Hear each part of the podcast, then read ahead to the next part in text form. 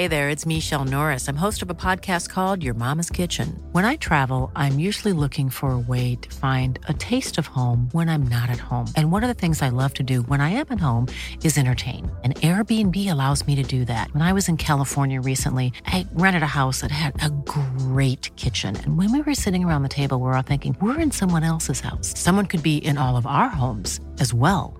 If you have a home, but you're not always at home, you have an Airbnb. Your home might be worth more than you think. Find out how much at airbnb.com/slash host.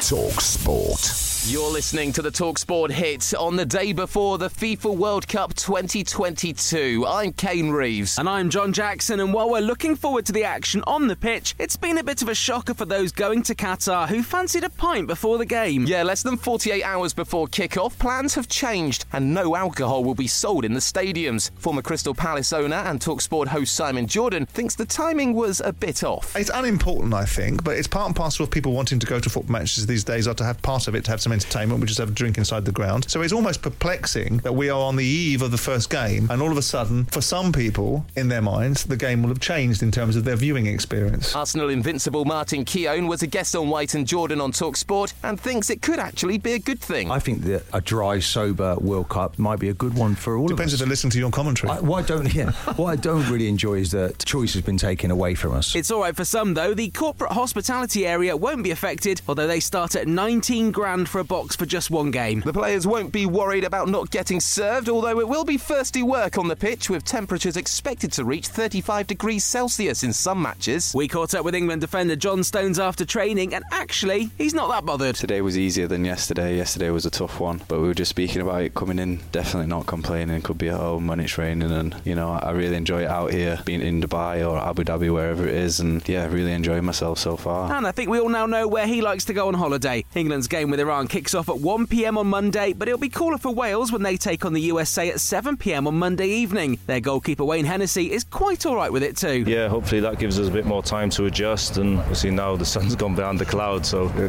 feels quite nice and breezy at the moment. But see when that cloud disappears, it'll be very hot. Well, England are favourites to win the group, but as Three Lions legend Stuart Pearce told Talksport Breakfast, nothing's a given. This group is the only group where you've got four teams that are FIFA ranked in the top 20 of the world. So it won't be as easy as you think. Every game of the World Cup will be live on the Talksport network, starting with host Qatar versus Ecuador from 4 pm on Sunday afternoon. Before then, we've got a huge day of live autumn international rugby today with five exclusive games, including England versus New Zealand. Owen Farrell will win his 100th cap in the game, and England head coach Eddie Jones told Talksport just how highly he rates his captain. If you look at his history in world rugby, he's the third highest point scorer in the in the history of the game. He's won every domestic trophy. The only international trophy he hasn't won is the World Cup, and he's got a silver medal in that. Every team he makes better. That game kicks off at 5:30 p.m. on Talksport, with three other games live and exclusive to Talksport, starting with Wales versus Georgia from midday. We've also got Arsenal versus Manchester United in the WSL from 5:15 p.m. And while the women's team are trying to go level on points with the leaders, the club's bosses are looking at their options when it comes to Cristiano Ronaldo. After his bombshell interview with Piers Morgan this week, Talksport understands their lawyers are looking into sacking CR7. Make sure you're following this podcast, the Talksport hit, for the latest every morning, and ask your smart speaker to play Talksport 2 to enjoy our huge day of live sports.